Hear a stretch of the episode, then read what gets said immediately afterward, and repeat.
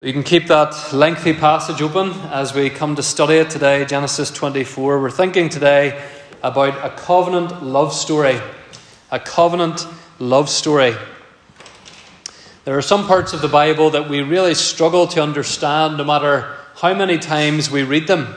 Perhaps you've read through some of the prophets like Ezekiel or Zechariah, and no matter how many times you read a passage, you, you just think, without the help of commentaries or listening to some teaching on this, I just do not understand what it's saying.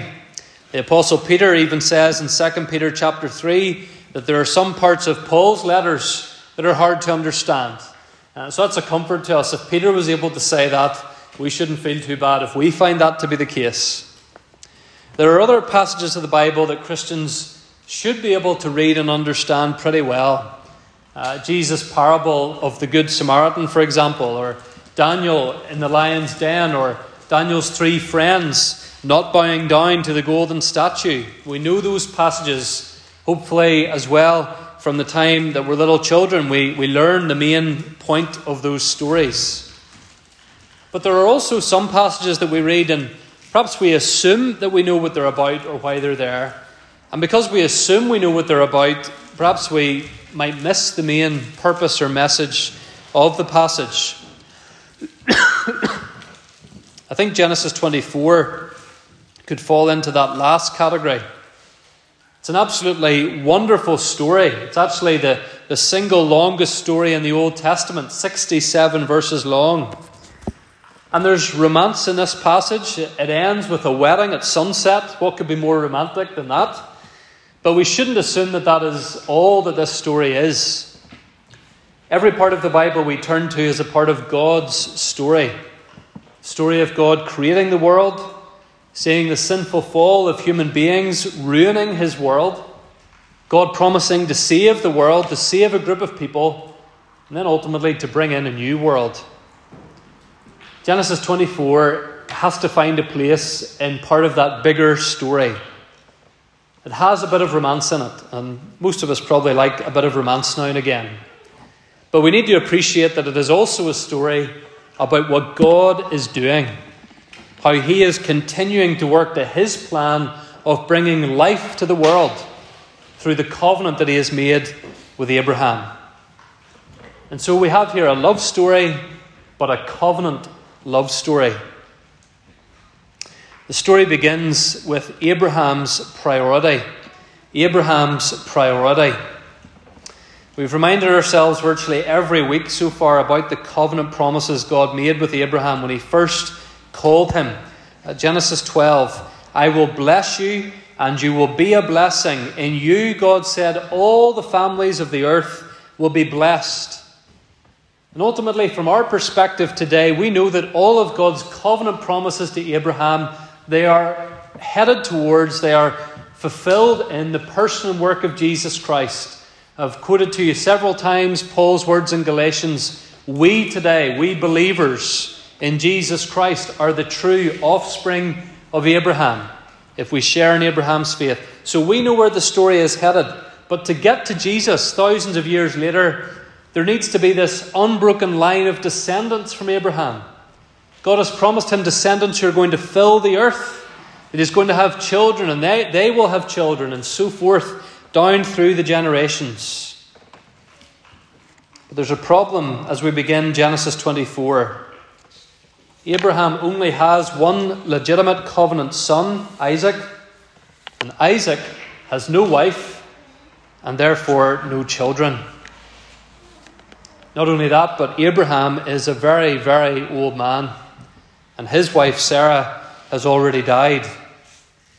And so if God's covenant promises are going to keep going, something needs to be done. Isaac needs a wife. And immediately the passage shows us how seriously Abraham takes this. If you look at Genesis twenty-four, verse two, Abraham said to his servant, the oldest of his household, who had charge of all that he had, put your hand under my thigh, that I may make you swear by the Lord, the God of heaven and God of the earth, that you will not take a wife for my son from the daughters of the Canaanites among whom I dwell, but will go to my country and to my kindred and take a wife for my son Isaac. That action of putting the hand under the thigh, uh, I'm sure none of us engage in that when we want to make a contract or strike an agreement with anybody. But it was a way in that culture of uh, of, of swearing someone to a very personal, serious commitment. Uh, it's a rather intimate part of the body to touch the under the thigh. And, and that's saying, this is how much I trust you. This is how seriously you're to take this. Abraham wants his servant to travel all the way back to Abraham's remaining family to find a wife for Isaac. That's a journey of just over five hundred miles. Assuming Abraham's servant made good time and didn't run into any problems, it would take him just over three weeks to get there, and then, of course, another three weeks to get back. This is a huge commitment that Abraham is asking this man to make. In verse three, he says that the servant must not take a Canaanite wife for Isaac, so he is not to allow Isaac to marry one of the pagan neighbours in the promised land, nor is he, allow, is, to, is he to allow Isaac to leave the promised land himself in search of a wife. He even says in verse eight that if the servant can't persuade a woman from Abraham's own family to come back with him as Isaac's wife, then even then Isaac is still to remain in Canaan. But Abraham has great faith that that will not be needed, that that won't happen. Just look at what Abraham says in verse seven. The Lord, the God of heaven, who took me from my father's house and from the land of my kindred, and who spoke to me and swore to me, to your offspring I will give this land, he will send his angel before you, and you shall take a wife for my son from there. See the faith that Abraham has here in the covenant promises of God. Abraham now is a very old man. He's well over the age of one hundred. But his priority is still to honour the covenant promises of God, to insofar as it depends upon him to secure that covenant for another generation. And that means finding a wife for Isaac. It would have been much easier for Abraham to arrange a marriage for Isaac with some local people group. We've seen recently in Abraham's life, his pagan neighbours in Canaan seem to respect him. They, they realise that even if they don't worship Abraham's God, Abraham's God has blessed Abraham abundantly. He's wealthy, he's prosperous. He's fa- he, the, the fact that camels keep being mentioned in this passage sort of underlines that. Camels were a complete novelty. They were only the wealthiest people had camels at this, ta- at this stage in human history. And so the Canaanites respect Abraham. And what would typically have been done would have been that if you're a wealthy person in, in a foreign land, you want to marry into some of the locals and secure your family financially and materially. And the Canaanites would have been queuing up to arrange a marriage with Isaac uh, because they realised the blessing of God in Abraham's life, as verse one mentions. But Abraham's priority is not money or increased status or security for Isaac. Abraham's priority is keeping the covenant secure. And that means, as inconvenient as it may be, his servant has to go on this thousand mile trip on a wife search for Isaac. It might not seem necessary or practical in the world's eyes, but with the eyes of faith, it makes total sense. Total sense. And likewise for Christians today, there are decisions we might have to make that seem totally illogical to our unbelieving friends or unnecessary to our unbelieving neighbours. But if our priority is Abraham's priority, namely to remain faithful to God, to honour his covenant, then there are decisions that we have to take. One obvious application of this is for our own children and young people, as you one day perhaps think about who to marry. I'm sure for some of the younger boys and girls this morning, that is not just a priority at the moment. In fact, the whole notion of it might sound very bizarre. But honestly, boys and girls, for the vast majority, the day will come when you have to think about who you're going to marry. And rule number one, boys and girls and young adults, you only marry another Christian. And that's not just the implication of this story. It is the clear teaching of the rest of the Bible as well, that you should only Uh, if you're going to go out with someone, and the whole purpose of that is obviously to see if you're suitable to be married together. So even at that stage, it is to be a believer. First Corinthians seven thirty-nine, a wife is bound to her husband as long as he lives. If her husband dies, she is free to be married to whom she wishes, only in the Lord. In other words, only to another believer. Second Corinthians six fourteen, do not be unequally yoked with unbelievers. For what fellowship has light with darkness, or what portion does a believer share with an unbeliever? Abraham couldn't know, humanly speaking, that his servant would find a woman who would share faith with Isaac's God. The test would be, in many ways, whether, having heard the servant tell his story, whether she was willing to go, whether she believed him and was willing to come. That would be her faith in action, so to speak. But Abraham was adamant that it had to be a believer who came. It was to be a believer or no one at all. And likewise for believers today who eventually want to get married, it must be a believer, another believer, or no one at all. And of course, even once you've narrowed it down to believers, there's a lot of questions you might need to ask about who to marry. But a believer is the bare minimum requirement. And like Abraham, this may mean that a Christian seems to be in a very strange position in the eyes of unbelieving neighbours. Perhaps they're young and gifted and good job, attractive in many different types of ways, but staying single unless a believer is willing to consider marriage with them. But we can apply this beyond just a decision about who you marry. I would imagine that if some people know how much the members of this church and many other churches give to our church, they would think, why? Why are you giving that much? Some of our young people are giving up a week of their summer holidays, a week where perhaps they could have been getting paid in a summer job, and they give it up to give out leaflets inviting people in their town to church, or going to a different town to invite people there to that church, or running a children's camp, or getting good Christian teaching. And people think, what? Do you not go to church enough the rest of the year? You're young. You have so many opportunities. Go off and enjoy yourself, the world would say. Why worship twice on the Lord's Day? Why would a, a young or an older man leave behind a good job, a secure future for himself and his family, to become a pastor or uh, to become a missionary along with his family? Or, or why would it, why would a, a young woman or, or anyone, any young believer, married or otherwise, choose to do that, to go to the mission field? The answer is the same for us as it was for Abraham. Priorities. Priorities. If the priority of our lives, friends, is love for God, honouring God, obeying God, being in the service of the kingdom of God, then we might well end up making decisions that the world thinks are a joke, but which we know are the right decisions. And so whether you are single or married today, may it be for the glory of God. Whether you choose to get married someday, may it be for the glory of God. Whatever you choose to do with your life and your money and your gifts, may our first priority, friends, be the glory of God. Abraham's priority. But then we also see in this story a believer's prayers and God's provision.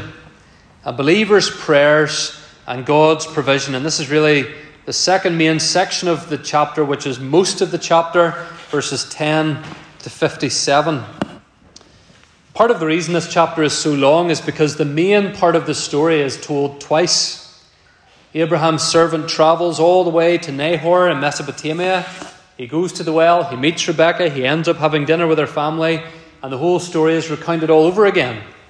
You think, well, why is so much of this chapter repeating uh, repeating itself? Why is the story given to us twice? Well, why does anybody tell a good story more than once? Because it's a good story. Some of you have heard maybe a member of your family tell the same old story many, many times. Why do they keep telling it? Because they believe, even if no one else might believe it, they believe it's a good story worth telling. And this is a story worth telling because it's a story, as we'll think more later, that emphasizes God at work in the circumstances of the life of Abraham's servant and the circumstances of Rebekah and her family. Although it's a long story, we're not going to go, certainly don't have time to go verse by verse through it. The main thrust of it, friends, the main purpose of it is that we see prayers answered and God providing. Prayers answered and God providing. This servant of Abraham's, he's one of the unnamed and unsung heroes of the Bible. He must have been a very godly, trustworthy man. He was, we're told at the beginning of the passage, he's over everything in Abraham's household. He's Abraham's right-hand man. And he has clearly come to share Abraham's faith in Abraham's God because he begins this search for a wife for Isaac with prayer. Look at verse twelve. O Lord, God of my master Abraham, behold, I am standing by the spring of water, and the daughters of the men of the city are coming out to draw water. Let the young woman to whom I shall say, please let down your jar that I may drink, and who shall say, drink, and I will water your camels, let her be the one whom you have appointed for your servant Isaac. And so he arrives in this place and he immediately prays. Ralph Davis comments that the, the approach of Abraham's servant is, quote, to mix circumstances with prayer and see what happens. Mix circumstances with prayer and see what happens. I quite like that advice. He gets himself into a place where he's likely to find the kind of woman he's looking for, but he also takes time to pray specifically for the kind of woman he's looking for. Again, not bad advice for those wondering who to marry, but also for believers more generally. Mix circumstances with prayer and see what happens. Well, what does happen? God provides. And he provides wonderfully and abundantly, more than perhaps the servant could ever have hoped for. And verse fifteen and following, this is, every detail that we get here is very intentional from the author. It's emphasizing to us that Rebekah not just meets the servant's expectations, she far surpasses the servant's expectations. Look what it says in verse fifteen.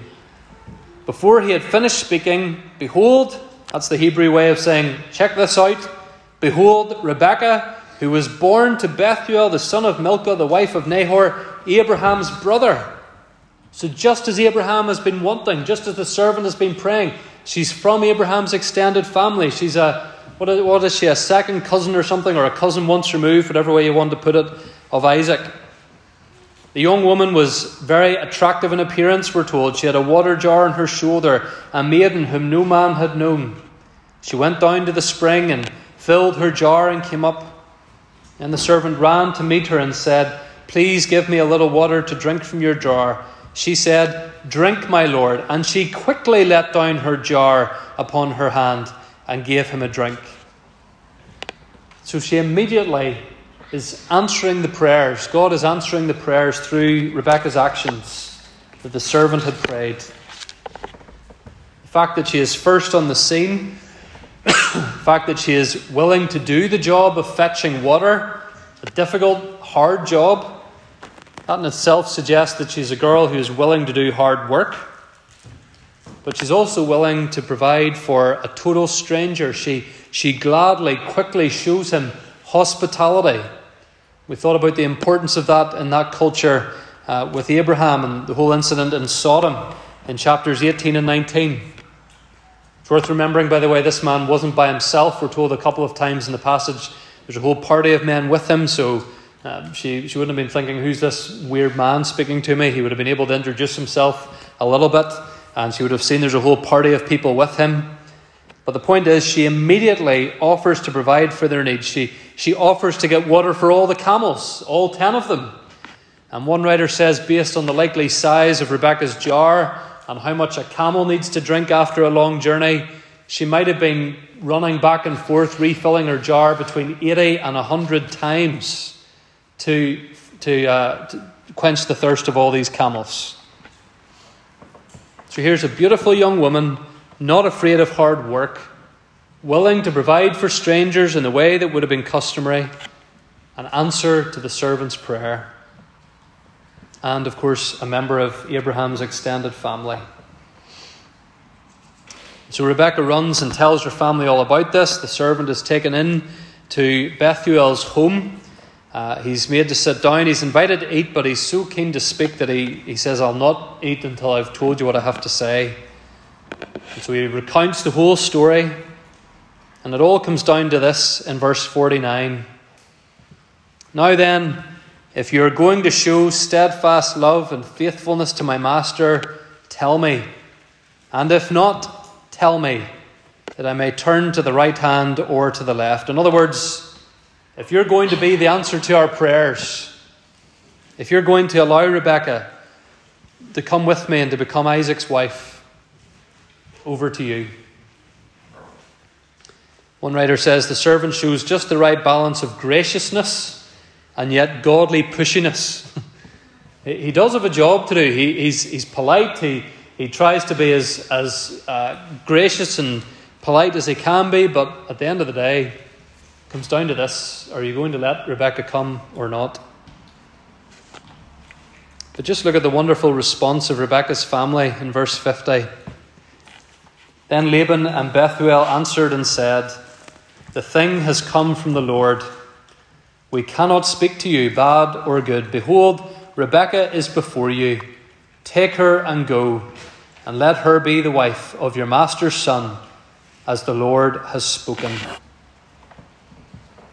Notice how they use the name of God there. They've, they've listened to this man. We don't know, maybe they had heard a little bit from Abraham over the years of all that was going on in Canaan. But regardless, they, they recognize here God the Lord, the covenant God of Abraham. He is at work. And I love the way they say it. The Lord has spoken. God didn't speak audibly to anyone in this chapter. We've seen him do that with Abraham sometimes, that he directly speaks to Abraham. But w- what they rightly are saying here is that God has spoken through the circumstances that have brought them to where they are. He has guided and he has provided in what human beings would just call the coincidences, and the circumstances that brought them to this point.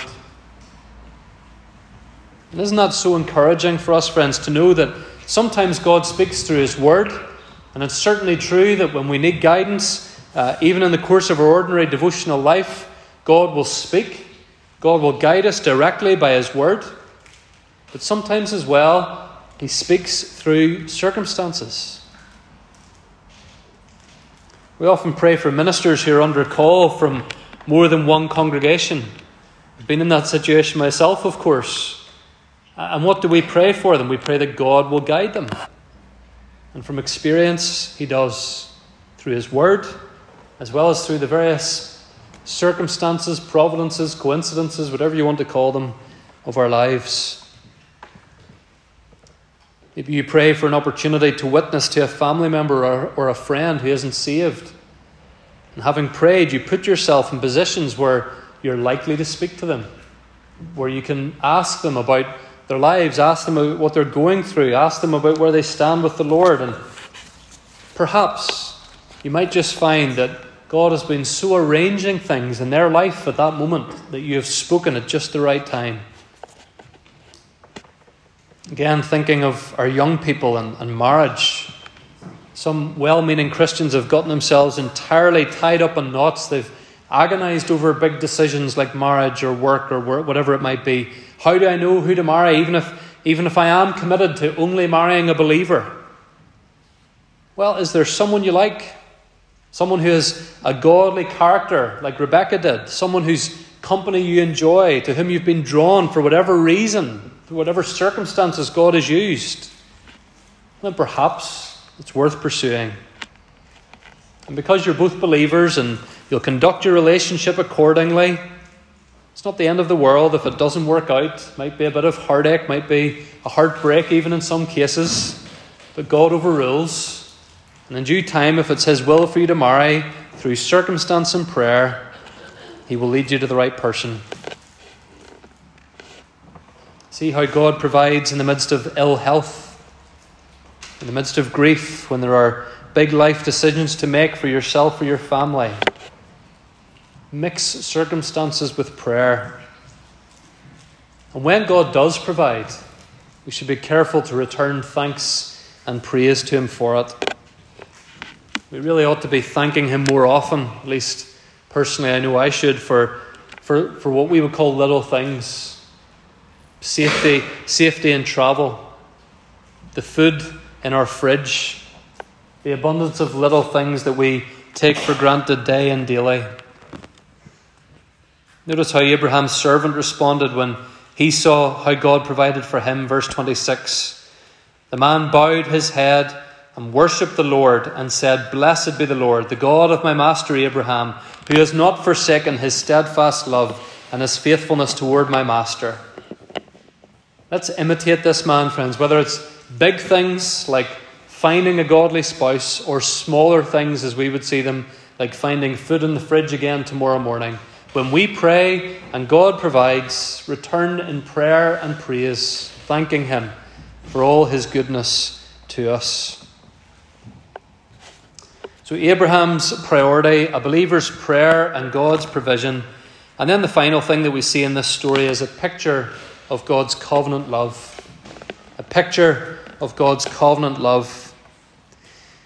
Bethuel and Laban are right in verse fifty-one when they say the Lord has spoken. God is ultimately the most significant person in this passage. He brought everyone and everything together. He's provided wonderfully for Abraham.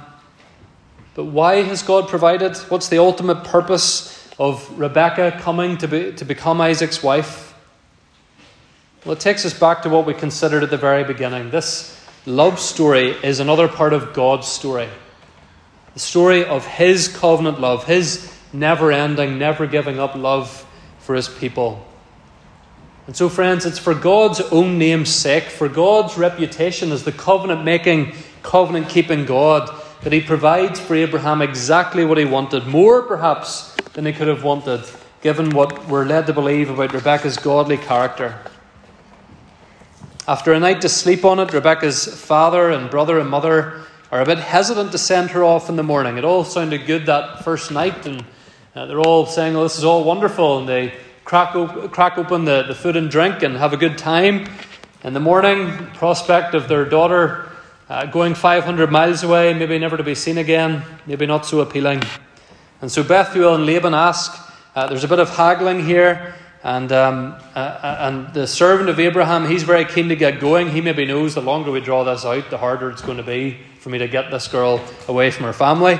And so in the morning, Bethuel and Laban asked Rebekah directly, look at verse fifty-eight, will you go with this man? She said, I will go. Just consider what Rebekah is committing herself to here. Possibly only a teenager. She's going to have to travel five hundred miles away from home. Yes, some of her servant girls are going with her, but she's essentially alone, traveling with this group of men she's never met to marry a man she's never met. The only explanation for it is that having heard all about the Lord God and his covenant and his promises and his blessings upon Abraham, having heard about the steadfast love of God for Abraham and Isaac, Rebekah has faith to go. And there's this very idyllic little scene to conclude the story. Verse sixty-two says that as Abraham's servant and Rebekah arrive back in Canaan, it's evening time. Isaac is out in the field. Our translation says he was meditating. It's a difficult word to translate, but that's what most translations go for. Perhaps he's thinking about what might happen soon in his life. He's perhaps praying about what his father has sent his servant to do. And then verse sixty-three, behold, watch this, look at this. Isaac sees those camels finally coming home. Verse sixty-three says that Isaac lifted up his eyes. Verse sixty-four says that Rebekah lifted up her eyes.